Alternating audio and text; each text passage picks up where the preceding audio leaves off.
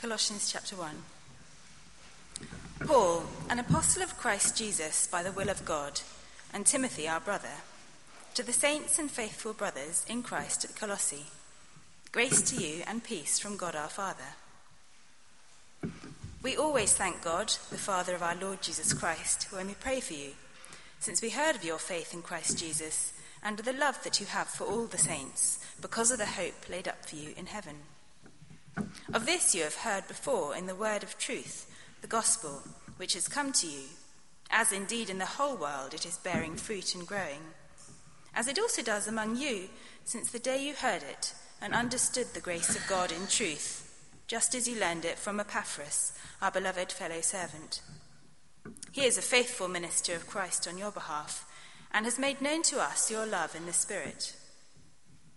And so, from the day we heard, we have not ceased to pray for you, asking that you may be filled with the knowledge of his will in all spiritual wisdom and understanding, so as to walk in a manner worthy of the Lord, fully pleasing to him, bearing fruit in every good work, and increasing in the knowledge of God.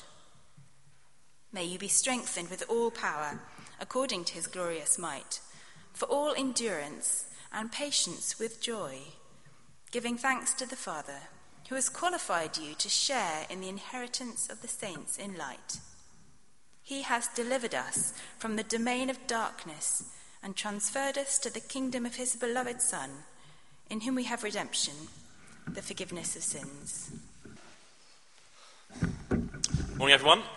Do uh, keep that page open, page 1183, and uh, you'll also find, as usual, uh, outline an outline of the sermon at the back of the service sheet. So uh, do use that for taking notes if that would be helpful. Shall I lead us in prayer as we begin? Colossians begins Paul, an apostle of Christ Jesus, by the will of God. Father, we thank you that uh, what we're looking at this morning isn't simply the words of men, but that it has the authority of the Lord Jesus. And uh, we pray, therefore, that we would, as we've just been singing, uh, meet the Lord Jesus in his word and approach it with reverence and awe. Amen. Well, according to a, a recent survey, almost two thirds of Britons are on some form of diet most of the time. While apparently the American weight loss industry is worth $70 billion. They're staggering figures.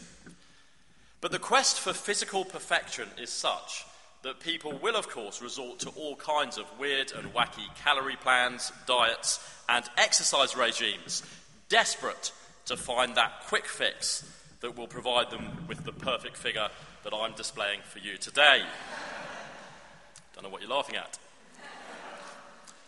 Whether it's dieting, anti aging creams, or hair loss treatments, people are readily taken in by products that offer an easy solution to their physical flaws.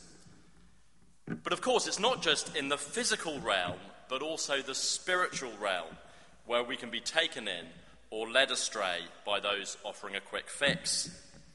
I guess all of us here who are Christian believers are on some level dissatisfied with our Christian lives.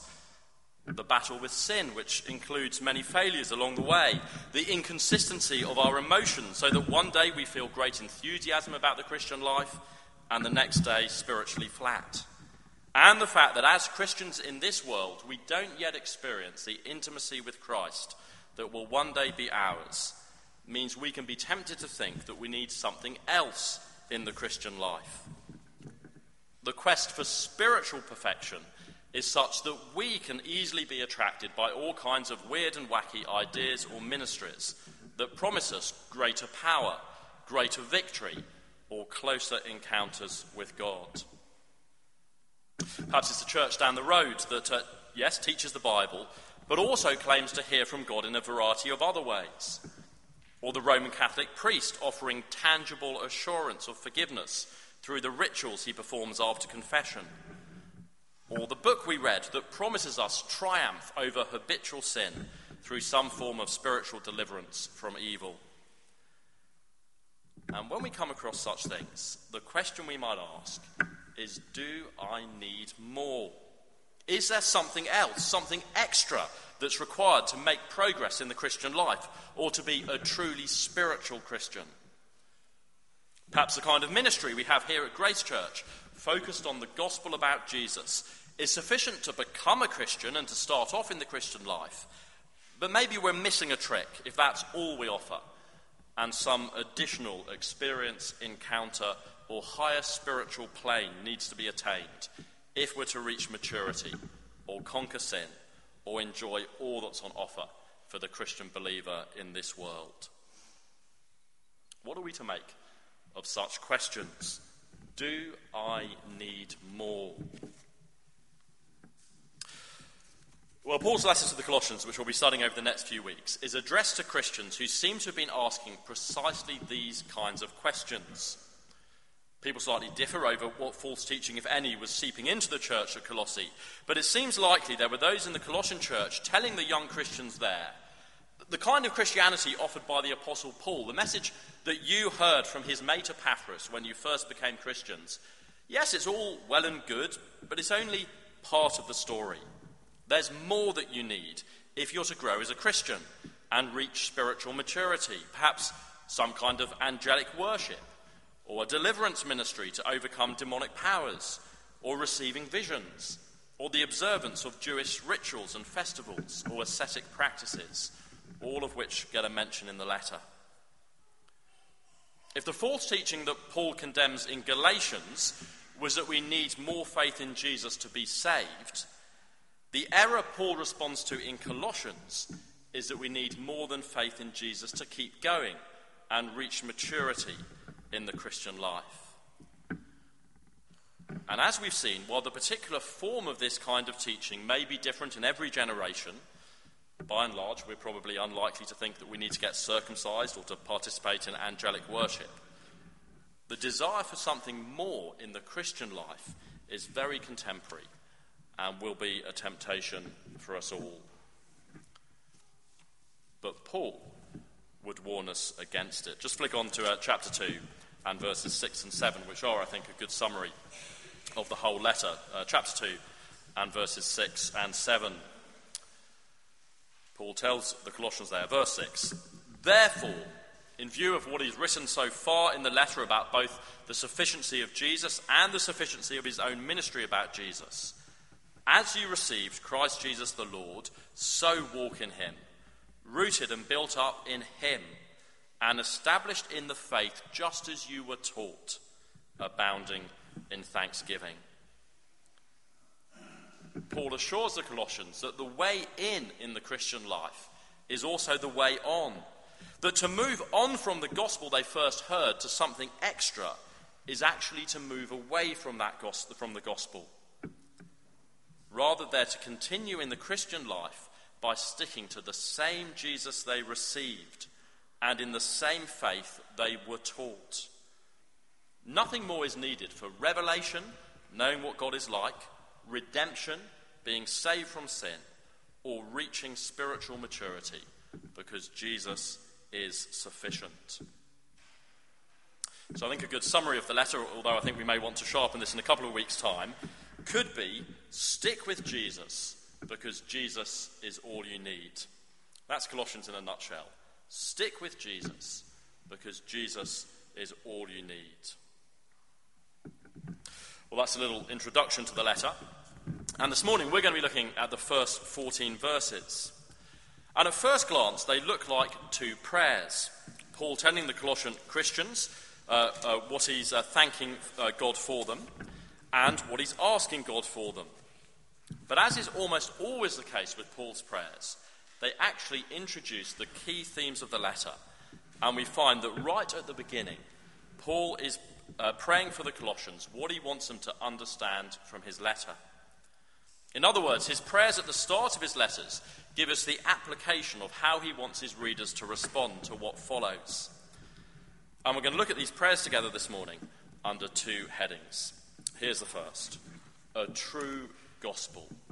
A true gospel.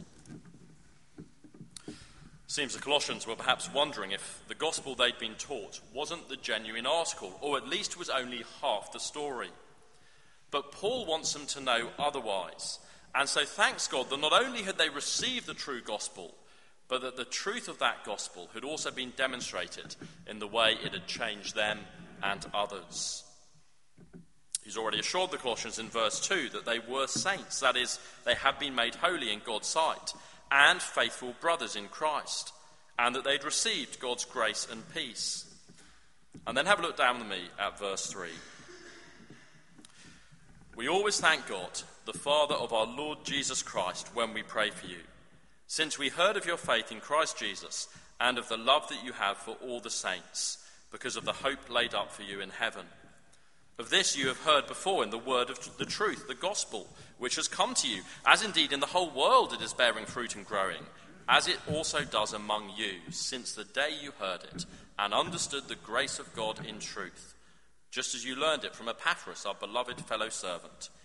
He is a faithful minister of Christ on your behalf and has made known to us your love in the Spirit. Verses 4 and 5, Paul thanks God that the Colossians display the three great hallmarks of authentic Christianity in the New Testament faith in Christ Jesus, love for all the saints, and a heavenly hope from which that faith and love spring. They really were genuine Christians. But notice why it was that they had that hope from which a genuine faith had sprung. Verse 5 because of the hope laid up for you in heaven. Of this you have heard before in the word of truth, the gospel which has come to you. Do you, see the point Paul's making? The gospel they heard wasn't insufficient or only part of the story, but it had given them a certain future hope and led to their genuine Christian faith and love. And notice how he calls the gospel the word of truth. The gospel they were perhaps uh, beginning to doubt was the true gospel. He makes the same point at the end of verse 6, if you look on, when he reminds the Colossians of the day you heard the gospel and understood the grace of God in truth. You see, Paul is at pains to emphasize that what they'd heard really was the true gospel message.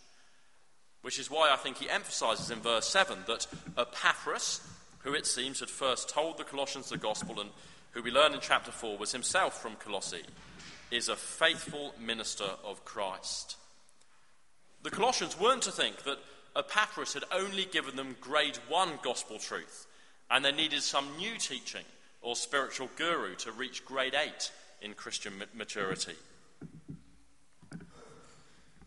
So, Paul wanted the Colossians to know that the gospel they'd heard from Epaphras was the true gospel. I guess it's a bit like if uh, one of you JAM members here sought a shortcut in revising for your A levels through scouring the internet. And you find all kinds of novel ideas online that disagree with what your teacher has been saying to you, ideas that uh, seem exciting and uh, intriguing, expressed by people, expressed by people with uh, fake degrees and uh, thousands of Instagram followers. And you begin to wonder if your teacher really knows what she's talking about. Perhaps she's only taught you half the syllabus or doesn't understand the subject fully herself. But then the head of department, who wrote the definitive textbook on the subject, comes along and assures you that what your teacher has taught you is true. It, it's the same as what he teaches and can be trusted. And not only that, but he also points to the fruit of this teaching the straight A's and A stars that the class had got the year before from this same material, and how well they're all now doing at university. Because have a look at the further evidence Paul gives the Colossians in verse 6 for the truth of the gospel Epaphras had passed on to them. He writes uh, at the end of verse 5 of the word of truth, the gospel which has come to you. As indeed in the whole world it is bearing fruit and growing, as it also does among you since the day you heard it. From the first day the Colossians had heard and responded to the gospel, it had borne fruit among them and was also doing so all over the world. They could be confident this gospel was the true gospel because it was changing lives everywhere it was being taught. Now, I love a, glass of Coke. Just imagine that you came along and tried to sell me an imitation that you told me was better, and that you tried to get me to doubt that uh, Coca Cola tastes good enough, uh, and argue that it needs an extra ingredient to improve it. Well, it'd be absurd, wouldn't it? Because not only could I testify myself of how nice Coke tastes, but I could also point to the fact that it's a global product which is popular all over the world. No extra ingredients are needed to make it successful. And so it was for the Colossians with Paul's gospel. They had tasted the product and it had changed their lives, and it was doing the same all over the world. It was the real deal. And of course, we can have the same confidence today when it comes to that same gospel message Epaphras taught and which we find in the Bible. Maybe some of us grew up in churches like Grace Church and have never known anything else. And we sometimes worry that perhaps we're missing something, that the true gospel requires an extra ingredient that's more exciting or tangible, or that other Christians at different kinds of churches experience, experience something more than us. Or perhaps those of us at JAM go to school Christian unions where others talk about having experiences we haven't had and we feel like we're missing out. Or when you head up to university, you wonder if you should try out a different type of church to explore what else might be on offer. Well, if the gospel we've received is the same gospel we find in the New Testament, if it's the gospel the Colossians had learned from Epaphras and which Paul taught, for reasons that we'll see over the next couple of weeks, then we can be confident it's the true gospel. After all, it's a gospel which has and continues to bear fruit all over the world, in places like Naples and Zambia and Ireland, where we have mission partners, and which has saved us. So we don't need to look elsewhere, but to continue in and be rooted and built up in that same gospel. It's a true gospel. So, Paul begins his letter by thanking God for the Colossians' genuine faith in the true gospel. But although he wanted to assure them that there wasn't something more they needed beyond what they'd already received, that didn't mean he wanted them to stand still in the Christian life, or that they shouldn't expect or strive for more when it came to making progress in that gospel they'd heard. And that, that leads us on to Paul's second prayer for the Colossians in these verses, and our second heading a totally transformed life. A totally transformed life. Let me read from verse 9. And so, from the day we heard, we have not ceased to pray for you, asking that you may be filled with the knowledge of his will in all spiritual wisdom and understanding, so as to walk in a manner worthy of the Lord, fully pleasing to him, bearing fruit in every good work, and increasing in the knowledge of God May you be strengthened with all power according to his glorious might, for all endurance and patience with joy, giving thanks to the Father who has qualified you to share in the inheritance of the saints in light. He has delivered us from the domain of darkness and transferred us to the kingdom of, of his beloved Son, in whom we have redemption, the forgiveness of sins.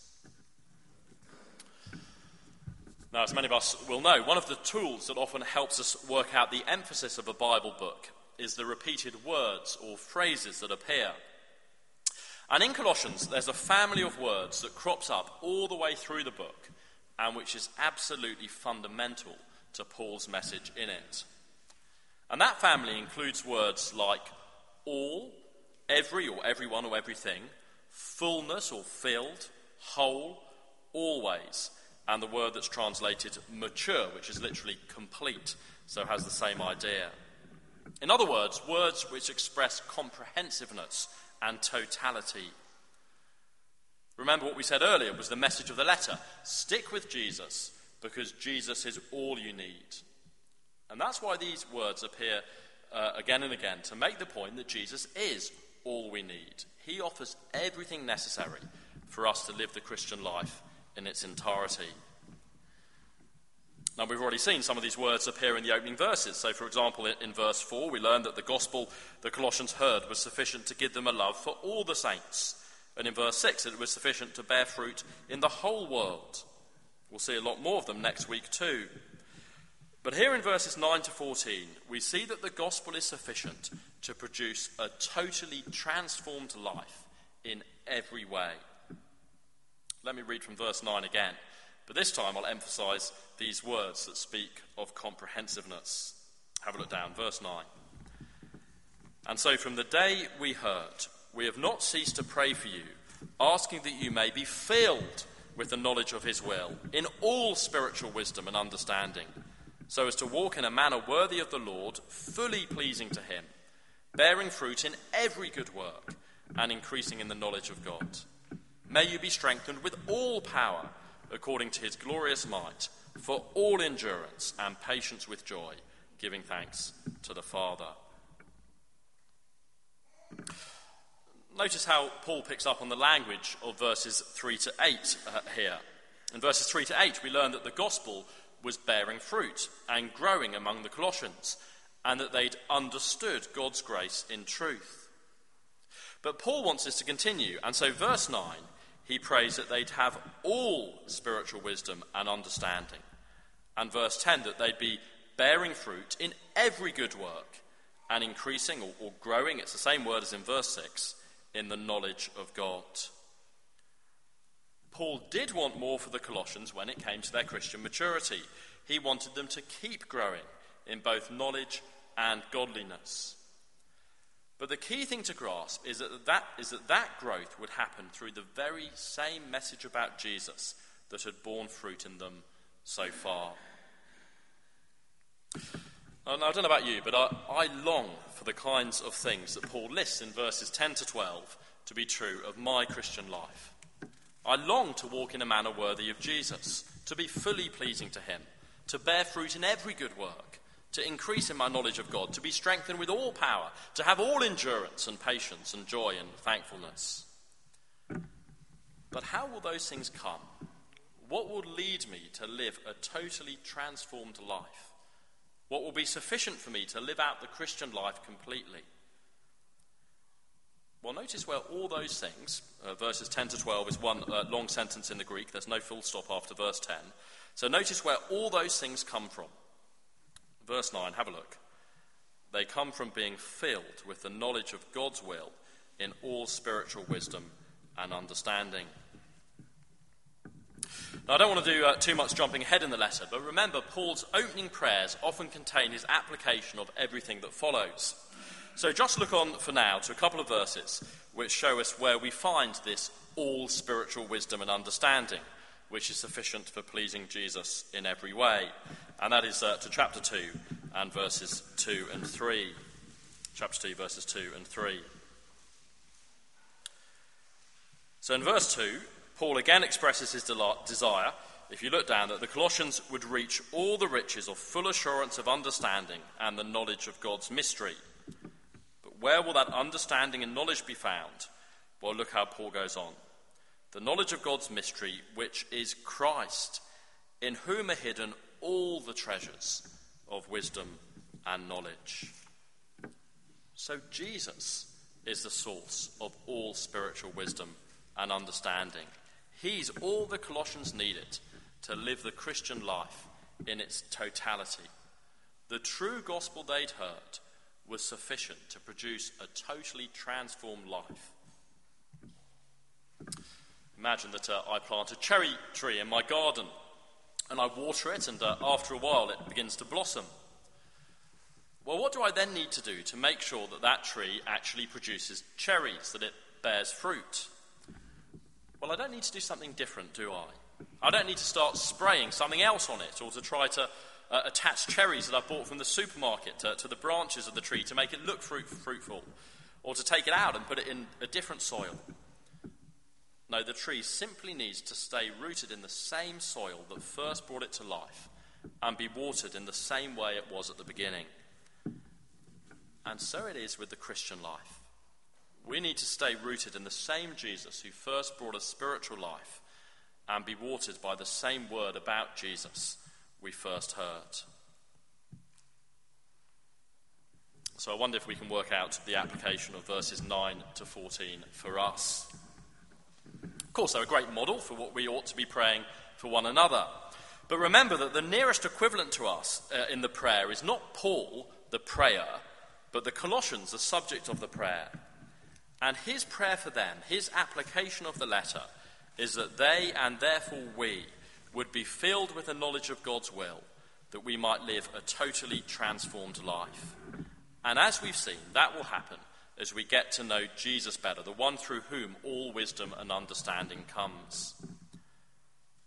So, if we want to please Jesus this week and bear fruit for him, we don't need something extra, but to get to know Jesus better.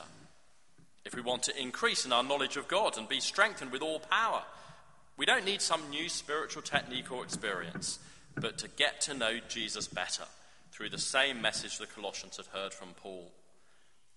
If we're conscious we're struggling to endure, to keep going in an area of the Christian life, or we lack patience or joy or thankfulness at the moment, we don't need to try harder or seek something more, but simply to be filled with the knowledge of God's will that we, of course, find in the Bible. There are no shortcuts in the Christian life. We make progress by coming back again and again to the Jesus of the Bible. But wonderfully, that's all we need, because He is sufficient for every good work and to give us all power and endurance. But why is Jesus sufficient? Why can I be confident He's enough? Well, we'll see the answer to that more fully next week, but just notice for now, before we close, what Jesus has done for us in that little summary of the gospel that we get in verses 12 to 14. We're told there that the Father has qualified us to share in the inheritance of the saints in light. He has delivered us from the domain of darkness and transferred us to the kingdom of His beloved Son, in whom we have redemption, the forgiveness of sins. The Colossians were tempted to think they needed more than Jesus. But later in the letter, they're actually told that the extra things they pursued would disqualify them. Whereas here, God had qualified them already to share in his inheritance. And far from us needing to seek deliverance from evil through super spiritual means, notice that through Jesus, God has already delivered us from the domain of darkness and into the kingdom of his Son through his redeeming work at the cross which we'll be remembering shortly when we share the Lord's Supper. Can I say that if, uh, if any of us here are, are not followers of Jesus at the moment, this is wonderfully liberating because Jesus is all we need for forgiveness. Through his death at the cross, he's already done everything necessary for us to be forgiven. Nothing else is needed. The gospel of Jesus that had come to the Colossians was the true gospel and it was and is sufficient to bring about a totally transformed life. Shall I lead us in prayer? Let's pray. We thank you, our Heavenly Father, that the word of truth, the gospel, has come to us. And we thank you that this gospel message is a message which has not only borne fruit in our own lives, but, has, uh, but continues to do so all over the world. And we thank you that it is a message which is sufficient to enable us to live out every part of the Christian life.